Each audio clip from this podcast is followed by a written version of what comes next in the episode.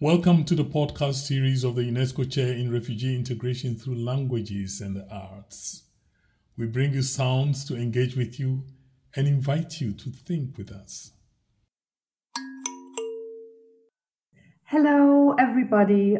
My name is Angelika Mietzner, and um, I'm a research fellow at the Institute for African Studies and Egyptology at the University of Cologne.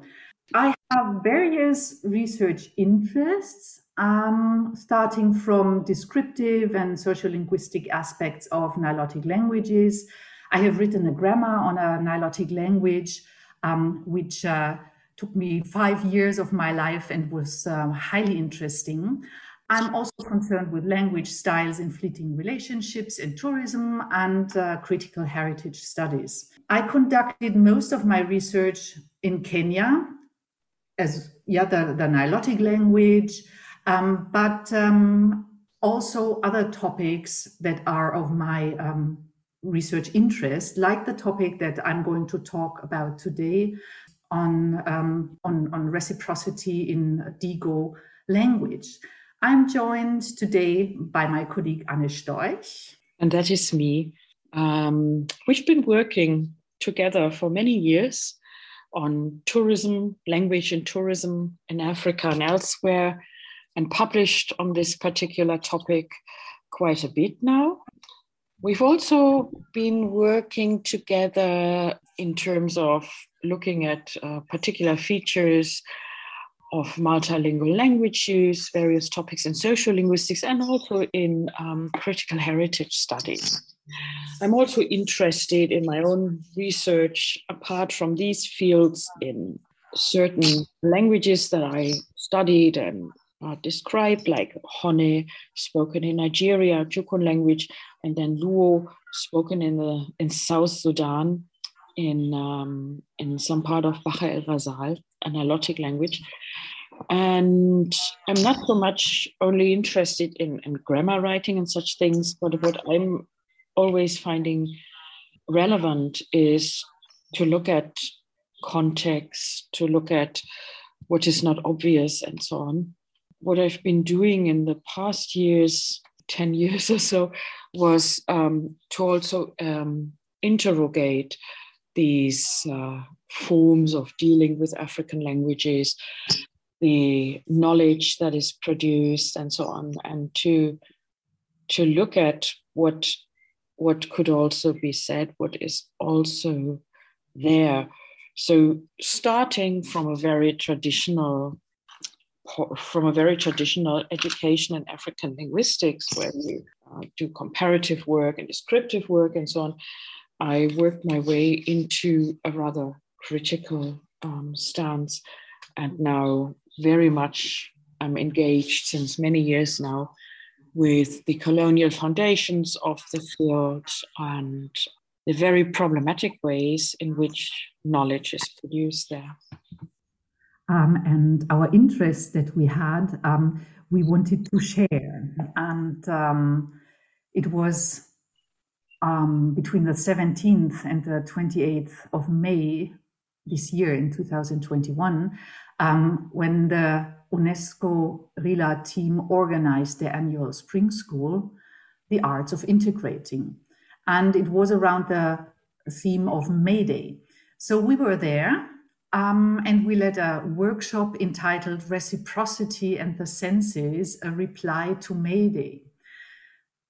Yeah, to give you a short idea of uh, what the workshop was about, to bring it together, it was about living and healing knowledge and practices of salvation, of hospitableness and conviviality that remain to be meaningful to many who fail from colonized and marginalized societies.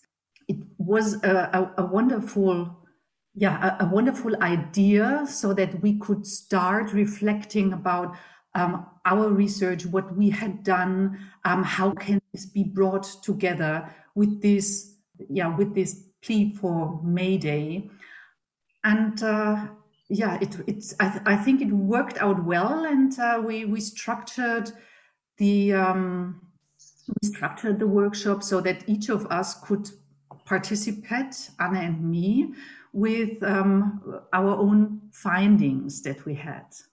Exactly. We thought maybe it could be interesting to bring our research into um, a space where you do not really have these traditional presentations that academics normally do and show that when we were engaging with particular languages and the environments in which these languages are at home.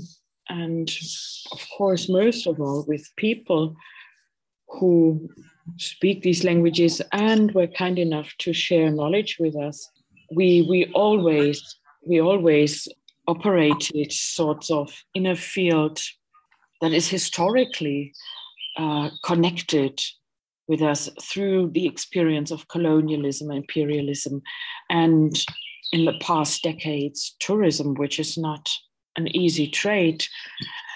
Um, so, what happened was that we began asking ourselves, what have we learned when we were when we were working and doing the work that is academic work and working on projects and, and, and such stuff.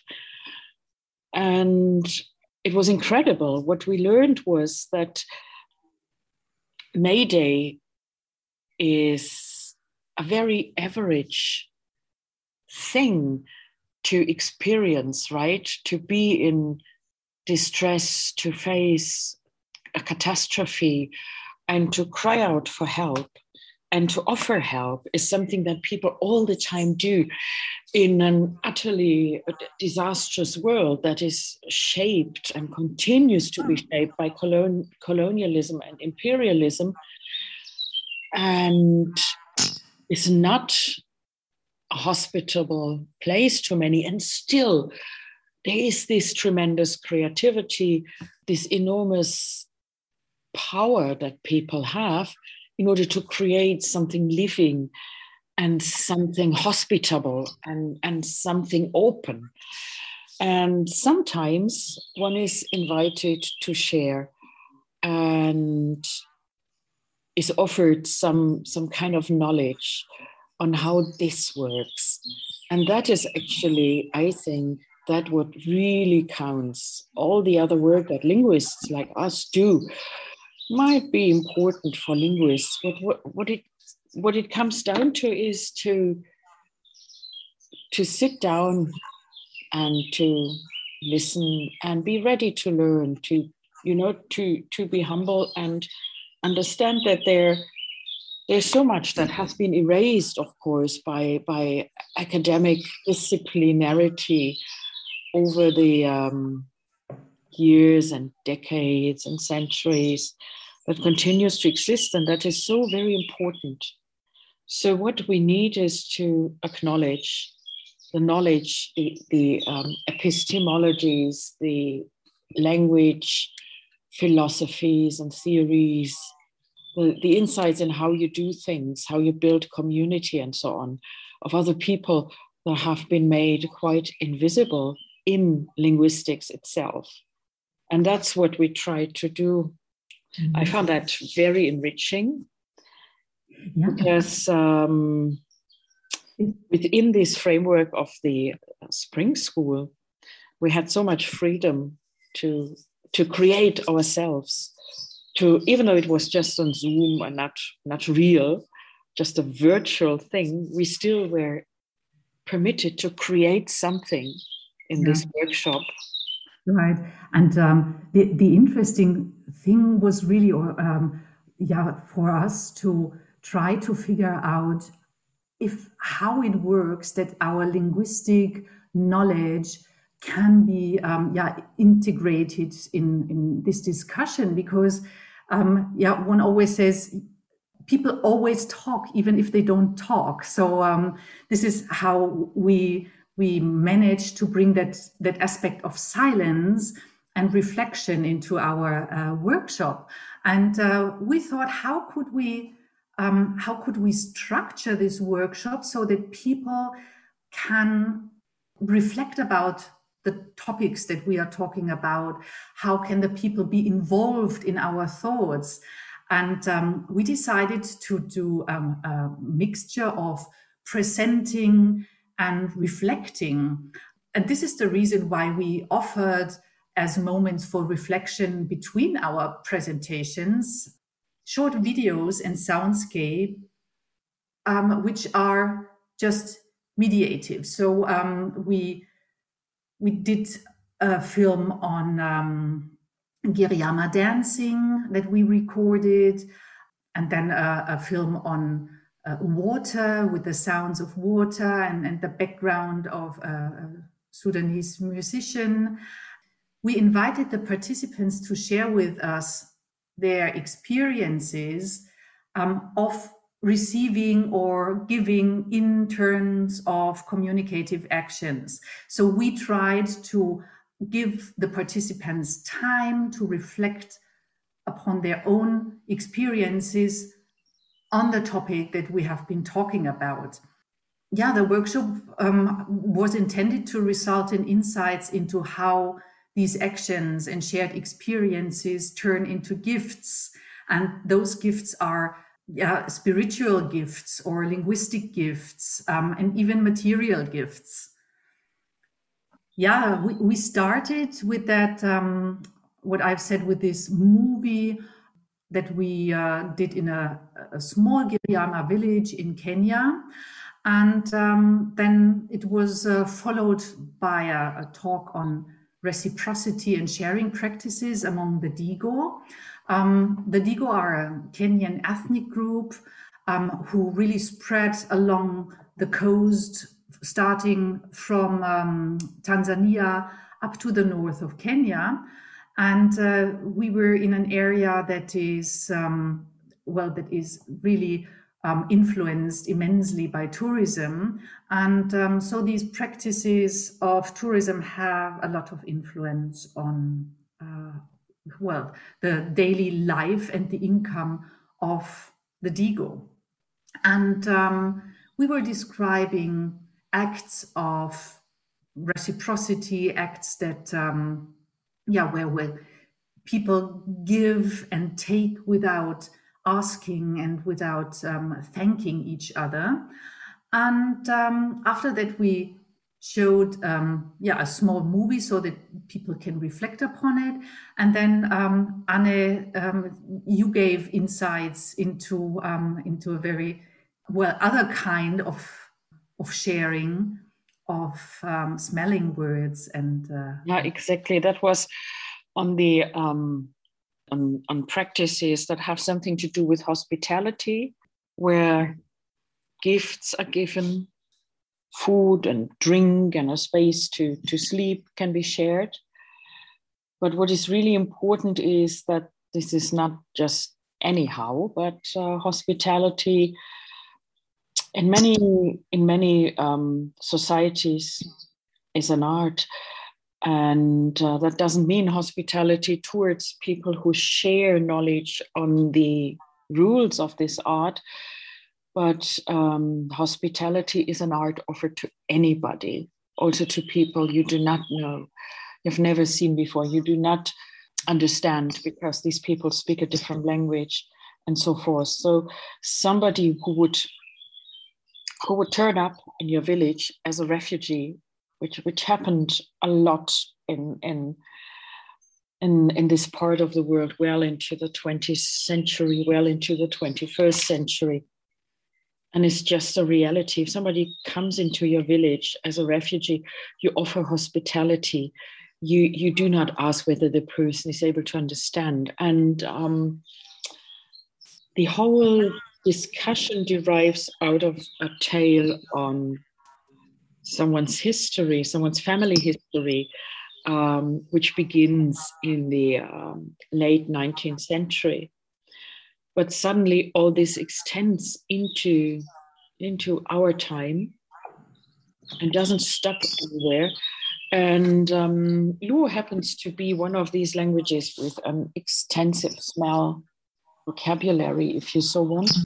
And some of these words mean much more than just um, a smell. They also refer to these practices of giving, of sharing, of giving gifts um, because quite obvious smell is something that just evades you you cannot shut it off so this is something that always concerns both huh? the host and the guest and um, this has been actually not only told in in tales and to a linguist and so on.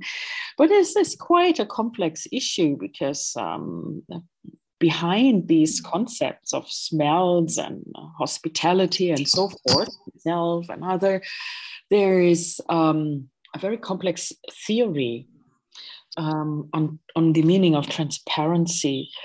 A group of artists in the 1970s in Khartoum have published a manifesto in which they wrote about this as well in a quite impressive way.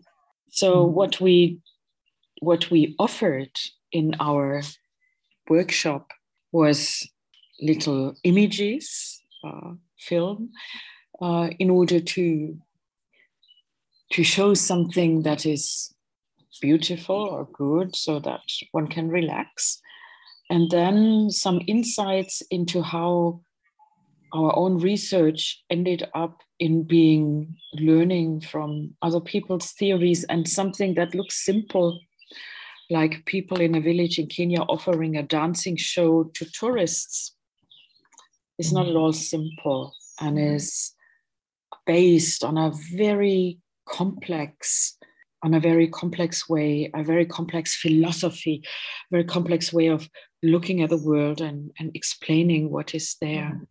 And what was really interesting is that all this um, triggered uh, as I think it really was a, a really emotional discussion um, where we were also um, where we received as an answer not only a thought but also a song, and um, it was really really so good to see how yeah these these ideas of hospitality and reciprocity bring people to participate in a very special format.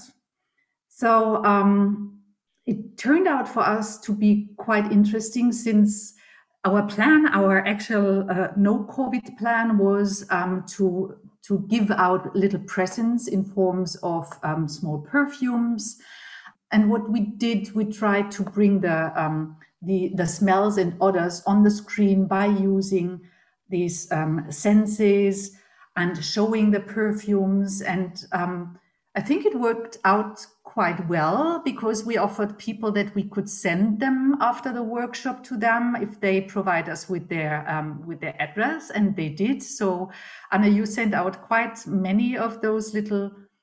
There's still some left. There's still some perfume bottles left, but we sent some. Yes. I think that um, this gave a short, um, well, a short impression of uh, what we have done and what we have presented, and um, there will be some some um, scenes now that uh, will be played to you, and um, yeah, we hope that uh, we have given you an idea of what happened during our workshop. So next, you will be listening to some of these excerpts from the day.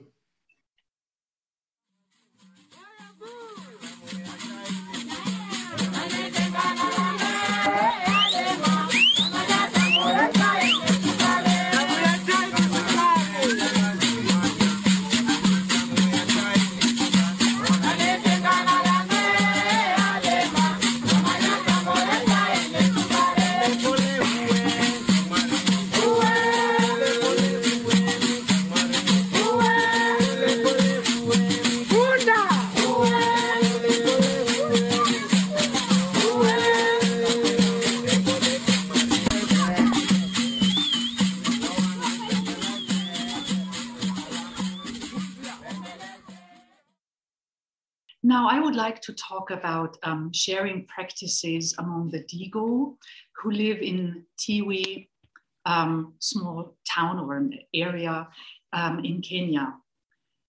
Looking at sharing and at reciprocity in a society requires a multiple approach.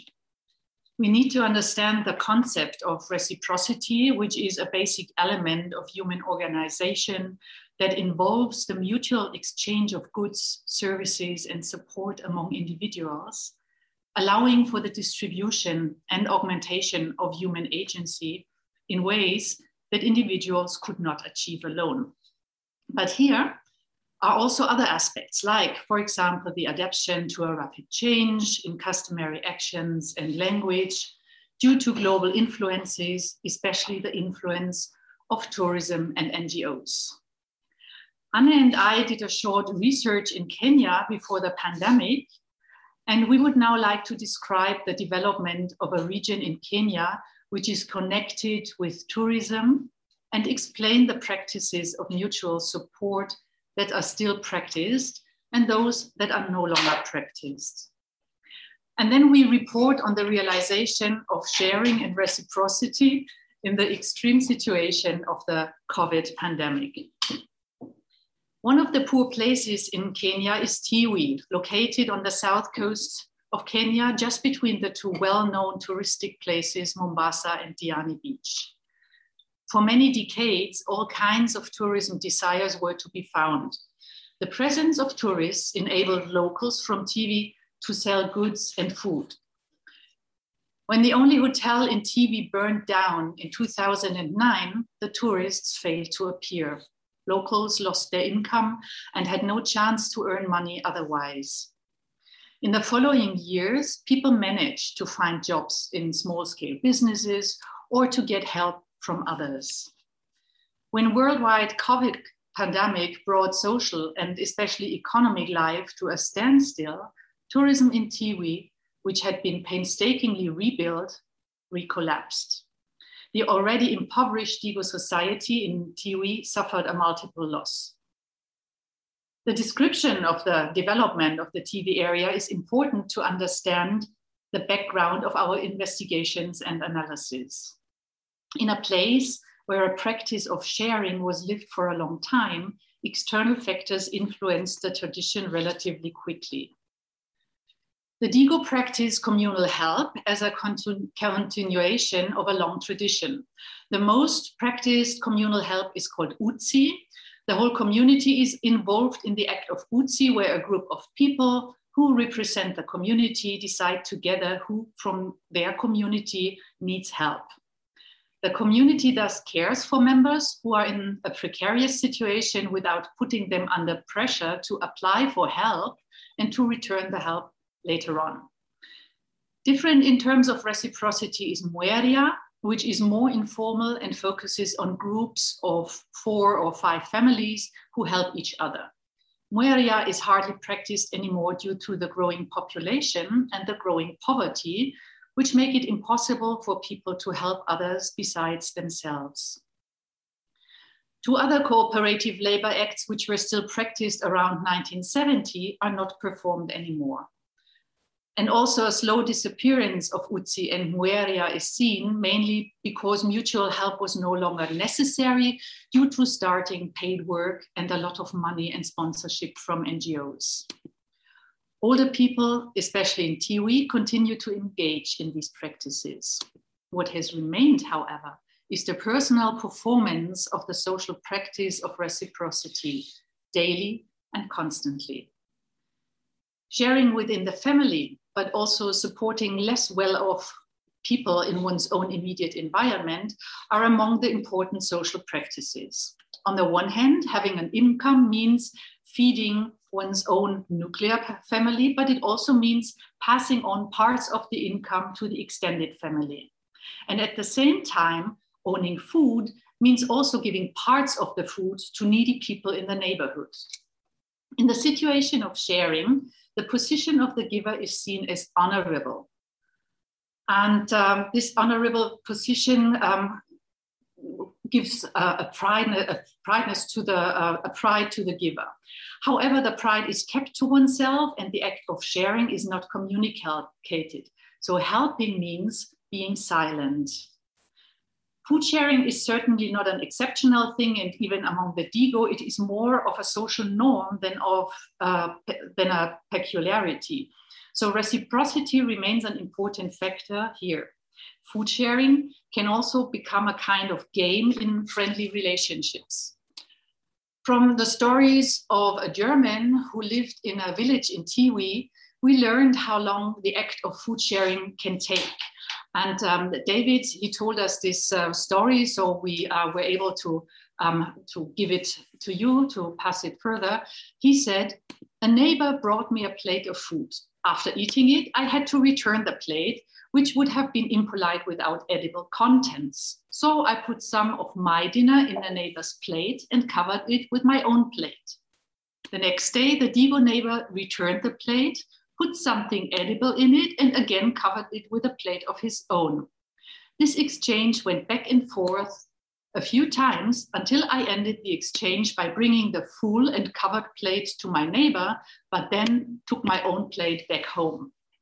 So, this is what he told me. And um, as can be seen here, social concepts such as politeness, reciprocity, or sharing overlap and blur, and must always be considered in conjunction and never as individual concepts. In taking sharing for granted, Achille Mbembe repeatedly refers to a possible world without borders that is a common world that is shared, a world that undoes the past procedures of dividing up and brings back the normality of community, the common and the human. And also, Felwine Sarr sees the future of the African continent in the reflection of the mainly young African population on common values and on acceptance of the existing respect for each other. The global approach of the two scholars is found in smaller forms of society where sharing is seen as part of normal everyday life. Among the Digo, sharing or working together to accomplish a task or to solve a problem is a normal part of social life. It is worth considering how social practices change in particular situations, in crisis situations. COVID has changed the situation in which mutual help is required, in that sharing from one's own property is hardly possible anymore. However, it is possible to ask for help from an external party, for acquaintances, for neighbors, and for friends whom otherwise um, oneself would support. And no one boasts that they have helped, um, that they have helped or that they have arranged help. This is the current form of reciprocity in the pandemic, where it is evident that the social practice of mutual aid and support continues in ways that deviate from the normal practice, but remains in the sense that help is guaranteed in some form. Honoring help is in Digo linguistically expressed in the thank you phrase, Mwadziko muhondo zavivio, thank you, tomorrow again. Receiving is recognized as normality and a repetition is hoped for. Mwadziko muhondo zavivio, thank you, tomorrow again, informs the giver that there is definitely still a need for further support.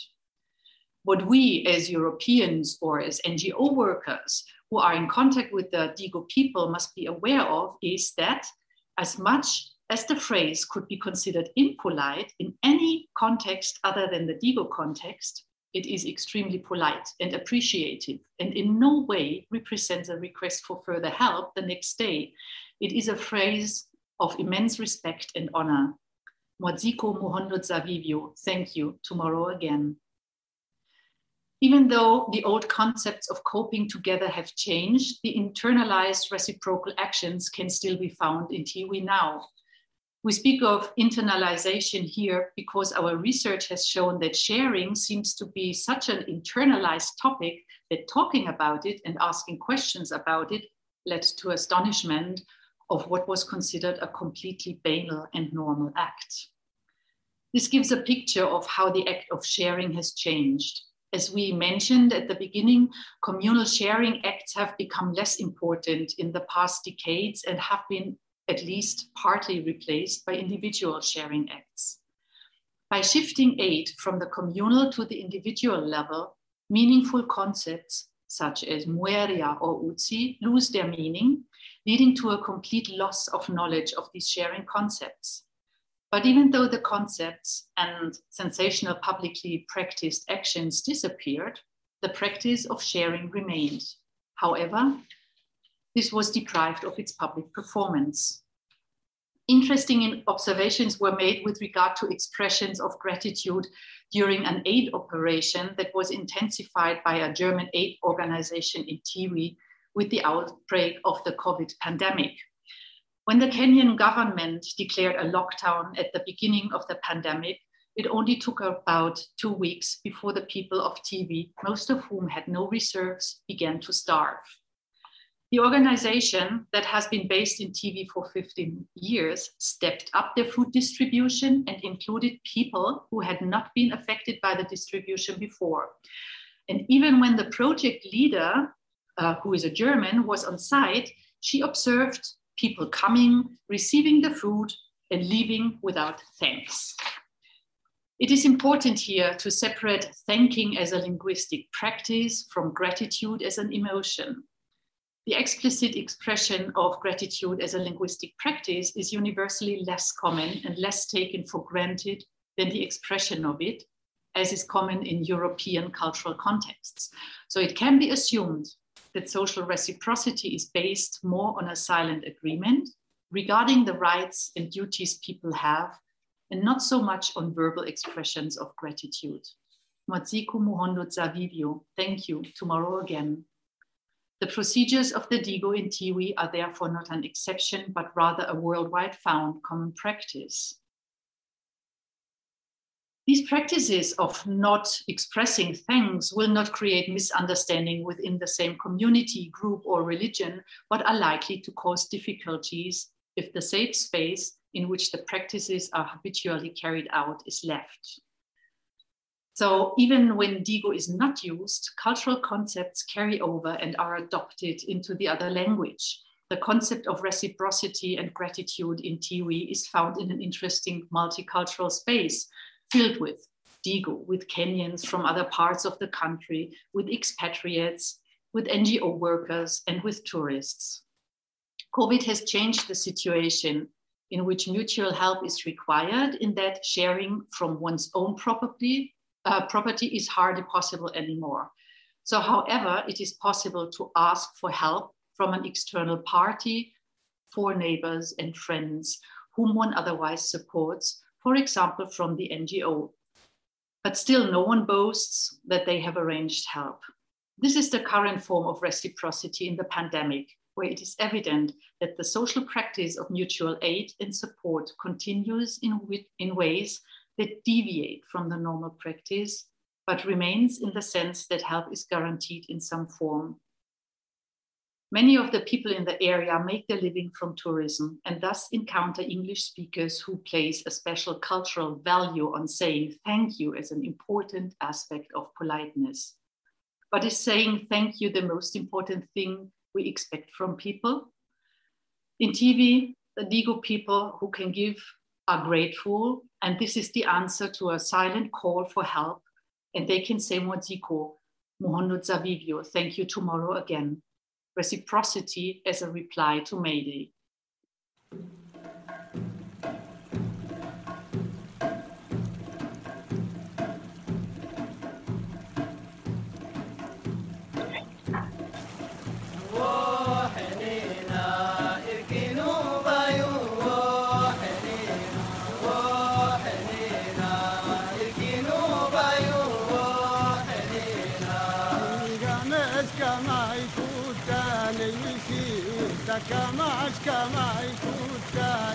그리고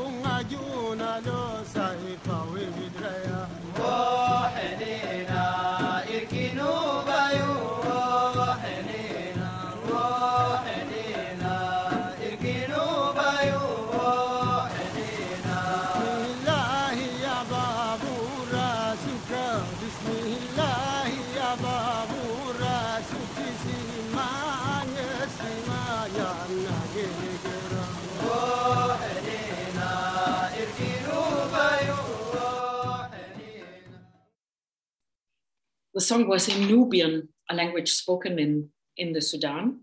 Another language spoken in South Sudan, up the Nile, is called Luo.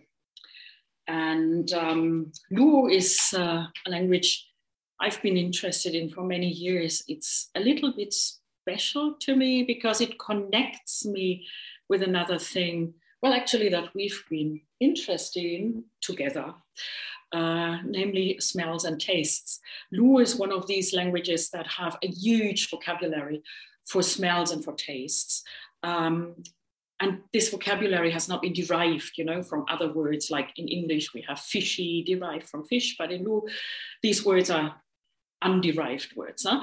And uh, some examples that were compiled back in the day uh, by Joseph Modesto and um, a group of Luo language activists in Omdurman include the following examples. I give you what they gave me. Shao is fish before being cooked. Kur, a nice smell, incense. Chu, non-castrated he-goat. Cher, smell of urine. Lamb, smell of honey. Watch is fermented flour. Ped, rotten meat, cage, smoke which brings tears into one's eyes, Gr, smell of termites, Kot, smell of pounded sesame. Then we have Wed, that's the smell of roasted meat, Puch, a recently dug out root, Chung, smell of a snake, and Yung, smell of dirt. So freshly dug out roots in a garden smell pooch.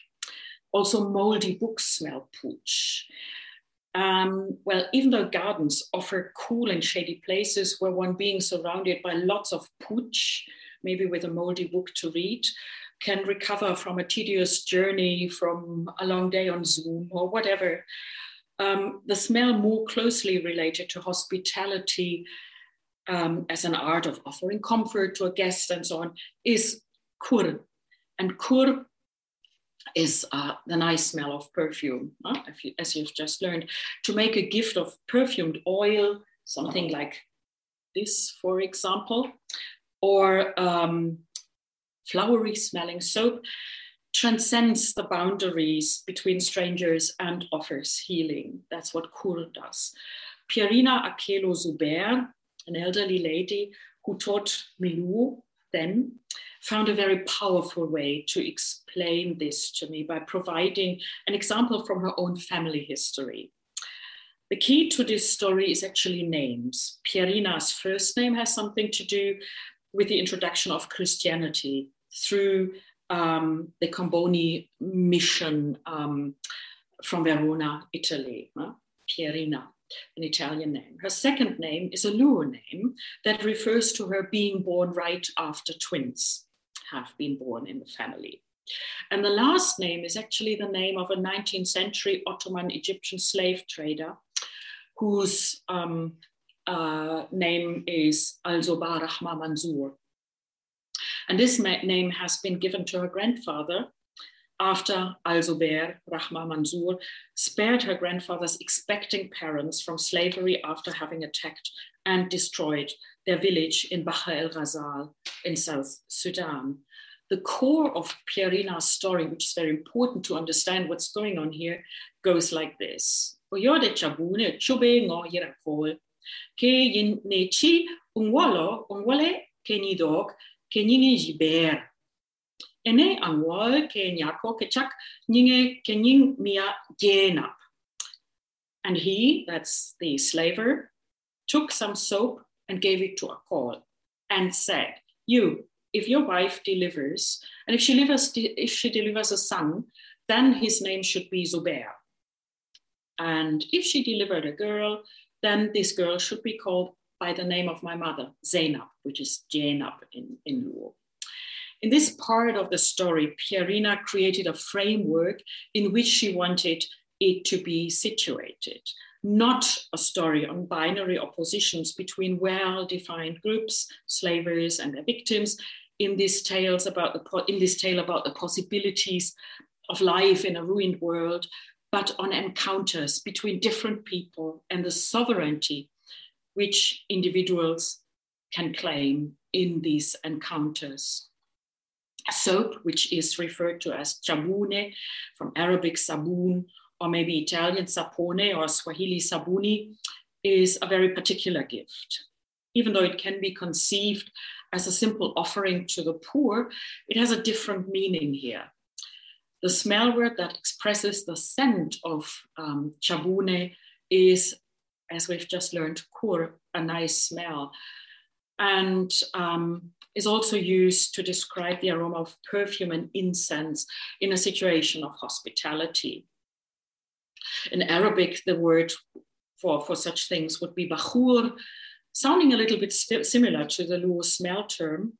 Such aromatic substances, bakhur and uh, soap and perfume oil, um, in the context of festive, festive occasions such as childbirth, marriage, and so on, are gifts that index hospitality and aesthetics that permeate social life in various ways. Um, there's a wonderful work by um, an, an, anthropologist and um, scholar of Islam, Dinah Jung, called uh, Ethnography of Fragrance, where she describes how perfume, aromatic plants, and incense were used in Adan, Yemen. Um, the fine art of perfumery based on religious ethics of cleanliness and purity, as it is practiced in East Africa, including the Sudan, or both Sudans, we should say, was actually strong, strongly influenced by Yemeni or Adani aromatics and olfactory rituals through trade networks across the Red Sea and the Indian Ocean, for example. And perfumes and, and such precious fragrances um, were not only used as cultural finery there, but to purify the home and to create sacred olfactory spaces.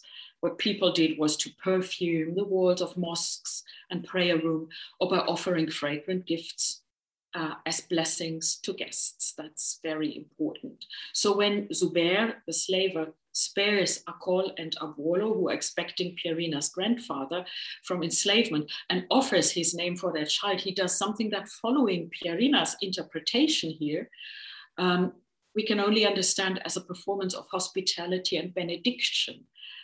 Um, maybe something like baraka in Arabic. The embodied language practice at work and encounters with strangers um, gets structured in a grammar of fragrance and is theorized as a normative form of social interaction. Um, Dinah Jung writes about that kind of theorizing uh, such gifts, uh, I quote, instead of being an issue of Jamal beauty, Muslim theoreticians reflected upon perfumes in the context of discussing the matters of dahara, purity, adab, courtesy, refinement, and darf, elegance. The perfumery production has traditionally been part of pharmacy, saidala, and often been explained in the so-called adab literature and its encyclopedias. End quote. So this theoretical approach, if you so want, involves the use of a large terminology related to fragrance and aroma in Arabic too. Um, it's it's uh, stunning what, what you can uh, refer to there. Like a large smell terminology found in languages such as Luo, these lexemes, these words, do not exclusively refer to just olfactory experiences, but to the contexts in which these experiences are culturally and socially meaningful, and to the practices that require specialized discursive techniques here. From a Sudanese perspective, Pierina's story offered a mooring of local language theory to shared knowledge about such social processes, which are very, very central.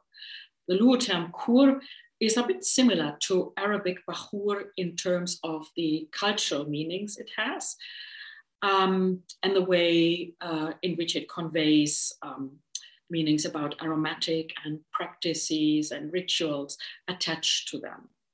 It expresses ideas about language as embodied social behavior and fine art, as well as the spiritual connectedness of different people, the living and the dead, the individual and the world, and so on. In this respect, smell words and proper names are theorized in rather similar ways. So it's no it's it's it's it's um, it's absolutely understandable that the story combines the two of them, and that happens quite often. It's about language, about the um, invisible bonds between the self and others. But then there was another term on smells that came up later in my Luo lessons in Omdurman, and that was bath, which translates as neutral, transparent. In order to understand the level of uh, the relevance of transparency as a social smell in a society bearing very difficult experiences of war and slavery and so on, we might wish to turn the gaze to arts. The Sudanese painter Kamala Ishaq is one of the artists who published a text called the Crystallist Manifesto in the Al Ayam newspaper in Khartoum in 1976. Um, Ishaq and her colleagues were members of the famous Khartoum School, one of the tremendously important modernist movements in African arts in the 20th century. And she's quite an eminent figure the goal of the Crystallists Manifesto in the 70s was to recover transparency and connection between people and between the self and the world. In order to achieve this, they set out to create a new language because all the other languages have lost their integrity and their, their, their transparency in that um, colonial experience and imperial setting. Um, so, as an aesthetic and critical language, this new language would emphasize the notions of pleasure and knowledge in order to permanently abolish differences and boundaries. This would endow the art of adab, courtesy, with different meanings by using its idea not as a means to affirm social order with all its hierarchies, but to critique it the shared historical experiences of violence were addressed as a seemingly endless series of disruption and as experiences that point at a past that is not over. In central Sudanese Zar, spirit possession technique and religion, an important topic of Ishaq's art, which he paints over and over again, the spirits are conceptualized as winds, and in the way in which they are endowed with certain qualities and functions, these winds resemble smells a whiff of perfume, a whiff of uprootedness, if you so want. Thinking about the connections between the spirits or winds and memory, anthropologist Susan Kenyon has written, I quote her because it's quite insightful, I think the categories of spirits through grounded in a specific historical moment do not refer to single periods of the Sudanese past, but rather incorporate different levels of memory in the past, stretching into the present. This is what several writers refer to as palimpsest memories, describing similar processes elsewhere in Africa, in which events from different historical moments are compressed into a single memory. End quote to create a language that resists segregation and overcomes boundaries would not only mean to create a language that could be used outside ritual practice, turning a form of spirit language into an everyday language, which is the point here, but it could also be used to create a form of expression that would do justice to palimpsest memories.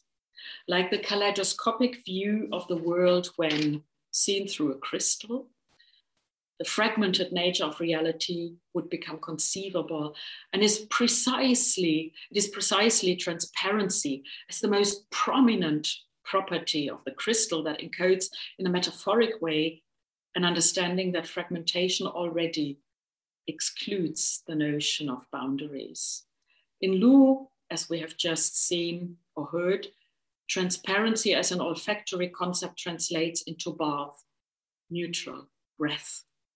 What remains when there's nothing on which a boundary could be fixed is one's breath, air, a whiff, but nothing more.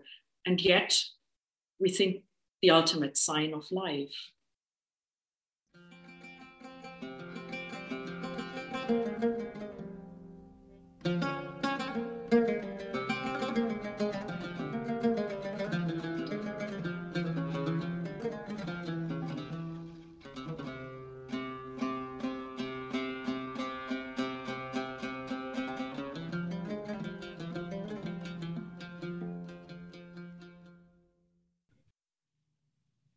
sanum na kru dane, dachi udain bebwe kum nipa niba. Dain sanum na kru udai, dachi udain bebwe kum nipa niba e udan, sanum na kru udai, dachi udain bebwe kum nipa niba. Eni anume udane mbofra gwechiro.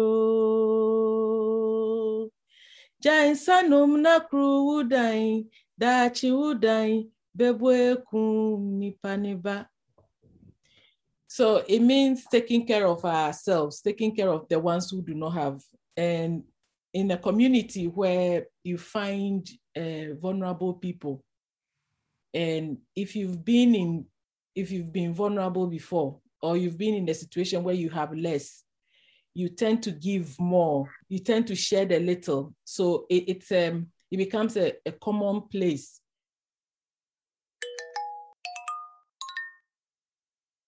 So thank you for listening.